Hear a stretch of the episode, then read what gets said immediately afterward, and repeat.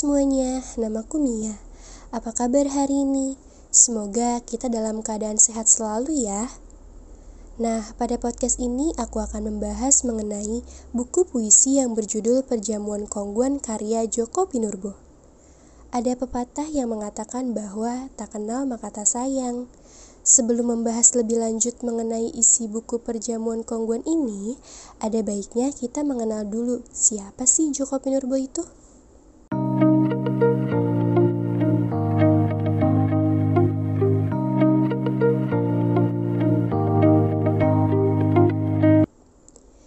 Jika kalian penikmat sastra, mungkin sudah familiar dengan nama Joko Pinurbo. Puisi-puisi yang dilahirkan oleh penyair yang dikenal nyeleneh ini memang banyak diminati. Selain karyanya, sosoknya pun tidak kalah membuat penasaran. Pilipus Joko Pinurbo atau yang lebih dikenal dengan nama Joko Pinurbo merupakan seorang penyair asal Indonesia yang karya-karyanya memberikan warna baru bagi dunia puisi tanah air. Puisi-puisinya memiliki gaya dan ciri khas yang kuat. Hal ini yang mengantarkannya berhasil menjadi salah satu tokoh penyair terkemuka. Joko Pinurbo atau Jokpin lahir di Sukabumi 16 Mei 1962. Ia memiliki istri bernama Nur Aini Amperawati Firmina dan dikaruniai dua orang anak yaitu Pasca Wahyu Wibisono dan Maria Azalia Anggraini. Ayah Joko bernama Sumardi, sedangkan ibunya bernama Ngasilah. Sedari kecil, Joko Pinurbo sangat suka menulis. Pada tahun 1973, ia lulus dari sekolah SD Mardi Yuwana Warung Kiara, Sukabumi. Selanjutnya, ia meneruskan pendidikannya di SMP Sanjaya Babadan Sleman dan lulus pada tahun 1976. Kecintaannya terhadap puisi semakin tinggi semenjak ia masuk ke sekolah menengah atas. Ia menyelesaikan pendidikan terakhirnya di Institut Keguruan dan Ilmu Pendidikan Yogyakarta. Pada tahun 1987, Joko Pinurbo pun mulai menjalani profesinya sebagai dosen. Meski masih terbilang baru, tapi dirinya menjadi salah satu dosen yang difavoritkan mahasiswa. Salah satu yang membuatnya banyak disukai adalah karena metode pengajaran yang digunakan berbeda dari dosen-dosen lain. Jika biasanya para mahasiswa lebih banyak diperkenalkan dengan teori, ia malah mengajak para mahasiswa untuk terlibat langsung. Wah, pantas ya ia menjadi dosen yang favorit. Pada tahun 1992, Joko Pinurbo kemudian beralih profesi menjadi editor di Gramedia. Awalnya, ia bekerja di kantor pusat di Jakarta. Namun beberapa bulan kemudian, ia ditarik ke Yogyakarta untuk bekerja di Grasindo. Nah, tadi itu merupakan biografi singkat dari Joko Pinurbo. Setelah kita mengenal Joko Pinurbo, yuk kita ketahui apa saja karya-karya yang telah ia buat.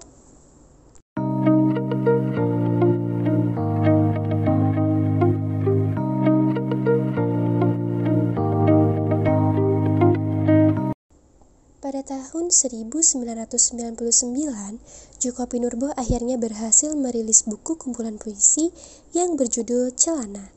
Puisi-puisinya yang menggabungkan unsur ironi, narasi, dan humor ini pun langsung fenomenal. Usianya sudah tidak muda lagi pada waktu itu, yaitu 37 tahun. Namun, kesuksesan tidak memandang umur. Di luar ekspektasi, karyanya itu juga menyabet penghargaan sastra lontar pada tahun 2001.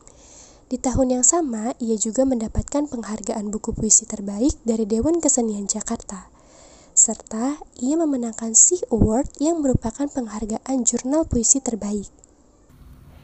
Tidak lama kemudian, Joko Pinurbo kembali merilis buku-buku puisi, yaitu Di Bawah Kibaran Sarung pada tahun 2001 dan Pacar Kecilku pada tahun 2002. Dua karyanya itu sempat dinominasikan pada ajang Khatulistiwa Literary Award.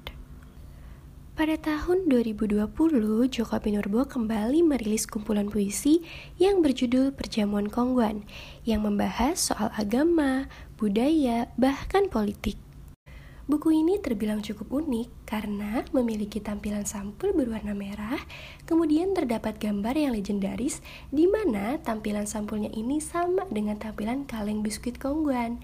Semua orang pastinya sudah tahu ya, karena biasanya biskuit kongguan ini selalu ada saat momen lebaran. Namun, meskipun kaleng tersebut merek kongguan, tetapi terkadang isi dari kaleng tersebut belum tentu berisi biskuit kongguan loh. Selain tampilan sampul depan yang menarik, terdapat sisi lain yang tak kalah menarik nih, yaitu terdapat pada tampilan sampul belakang buku perjamuan kongguan ini di mana terdapat sebuah puisi yang cukup unik dan menarik. Tidak usah berlama-lama lagi, aku akan bacakan puisinya. Mari kita buka apa isi kaleng kongguan ini. Biskuit, peye, keripik, ampiang, atau rengginang. Simsalabim, buka. Isinya ternyata ponsel, kartu ATM, tiket, voucher, obat, jimat, dan kepingan-kepingan rindu yang sudah membantu. Wah, dari tampilan-tampilan sampulnya saja sudah disajikan dengan puisi yang menarik. Apalagi isi dalam bukunya ya. Menurut aku, Jokpin juga membuat buku ini dengan sangat kreatif karena subbab yang dibuat berbeda dari biasanya. Ia menggunakan istilah kaleng satu, kaleng dua, kaleng tiga, dan kaleng empat dan itu membuat buku puisi ini sangat menarik, sehingga para pembaca akan penasaran dengan isi puisi yang ada di dalamnya. Sama halnya dengan perumpamaan di atas, tidak semua kaleng atau bab membahas mengenai kongguan. Seperti pada kaleng 1, kaleng 2, dan kaleng 3 tidak membahas kongguan, melainkan membahas mengenai beragam tema seperti patah hati, kerinduan, dan lain-lain. Namun, yang menjadi fokus utama dalam buku ini terdapat pada kaleng 4, di mana pada kaleng 4 ini semua judul puisi berkaitan dengan kongguan. Contohnya ada ayah kongguan, ibu kongguan, bahkan keluarga kongguan. Wah, menurut aku itu sangat menarik sekali sih. Nah, kali ini aku akan membahas beberapa puisi yang terdapat pada buku Perjamuan Kongguan. Beberapa puisi yang akan aku bahas yaitu berjudul Dari Jendela Pesawat, belum, dan patah hati. Ketiga puisi ini memiliki keterkaitan dalam hal tema. Tema yang diangkat yaitu mengenai kesedihan. Pertama, aku akan membahas tema dari puisi yang berjudul Dari Jendela Pesawat. Puisi dari jendela pesawat terdapat pada kaleng satu. Sebelum itu, aku akan membacakan terlebih dahulu puisinya. Dari Jendela Pesawat, karya Joko Pinurbo. Dari jendela pesawat yang sebentar lagi mendarat, Jogja berhiaskan rona senja. Besi, beton, dan cahaya tumbuh di mana-mana. Rezeki anak soleh tak ke mana-mana. Dua perantau muda beradu rindu di angkringan. Pepet terus, jangan kendor, sembari menambal cinta yang bocor.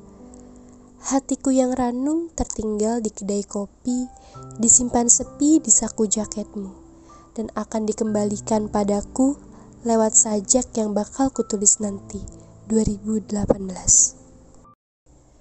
Tema puisi yang berjudul dari jendela pesawat ini yaitu kesedihan. Hal tersebut dapat kita lihat dari isi puisi yang menggambarkan seseorang yang sedang berada di dalam pesawat dan melihat senja melalui jendela pesawat sehingga hal tersebut membuatnya merindukan seseorang yang tidak bisa ia temui. Setiap kota memang mampu memberikan kerinduan dengan keindahan sudut kota. Terkadang rindu itulah yang membuat kita menjadi sedih. Nah, gambaran cerita dari isi puisi tersebut menjadikan puisi ini bertemakan kesedihan. Puisi kedua yang akan aku bahas masih dari kaleng satu, yang berjudul Belum Sebelumnya, aku akan membacakan terlebih dahulu puisi tersebut agar kita dapat memahaminya. Belum karya Joko Pinurbo. Dompet saya hilang, isinya masih penuh. Saya cari di mana-mana, capek tidak ketemu. Semoga yang ngambil atau nemu rezekinya lancar. Sudah saya ikhlaskan, Tuhan akan beri saya ganti yang lebih besar. Amin. Semoga jadi berkah. Tapi dompetmu belum hilang dan kamu belum ikhlas. Dompet itu masih ada dalam kepalamu. Amin 2018. Tema pada puisi ini pun mengenai kesedihan. Hal ini dapat dilihat pada bait pertama, Seolah-olah seseorang yang menceritakan bahwa ia merasa kehilangan barang yang menurutnya penting, sehingga ia bercerita kepada temannya tentang apa yang ia rasakan. Kita dapat melihat kesedihan dari apa yang diceritakan dan digambarkan oleh puisi tersebut. Puisi terakhir yang akan aku bahas ini adalah puisi berjudul Patah Hati. Puisi Patah Hati terdapat pada kaleng kedua Sebelumnya, aku akan membacakan puisinya terlebih dahulu ya.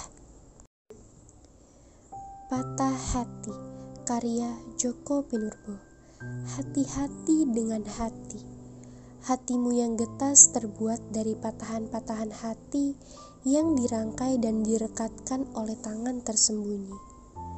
Aku pernah menemukan patahan hatimu tercecer di meja kafe, terlantar di antara cangkir kopi, asbak, tisu, remah-remah sepi, dan kucing yang lagi lelap bermimpi. Waktu itu kau habis cekcok dengan ponsel kesayanganmu. Kau kecewa dan marah kepada hatimu sendiri. Kembalikan kewarasanku. 2019 Puisi ini memiliki tema kesedihan. Kita dapat melihat kesedihan tersebut dari isi yang diceritakan dan digambarkan dari puisi tersebut. Patah Hati adalah judul puisi yang menceritakan tentang sebuah penderitaan mendalam yang dirasakan oleh seseorang setelah kehilangan orang yang dicintainya. Puisi ini sangat relate dalam kehidupan remaja. Sesungguhnya, kita tidak pernah profesional dalam urusan patah hati.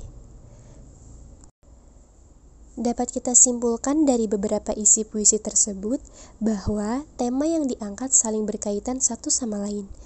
Ketika kita mengalami kerinduan atau kehilangan sesuatu dan patah hati, tentu saja kita sebagai manusia akan mengalami yang namanya kesedihan. Nah, tadi itulah merupakan pembahasan mengenai beberapa puisi perjamuan kongguan karya Joko Pinurbo. Selain aku membahas mengenai beberapa puisi yang ada di dalam buku Perjamuan Kongguan, aku juga akan menyampaikan beberapa kelebihan dan kekurangan pada buku Perjamuan Kongguan. Kelebihan pada buku ini yaitu cover pada buku ini terlihat menarik, sehingga membuat pembaca tertarik untuk membeli dan membaca, serta penasaran dengan isi yang ada di dalamnya.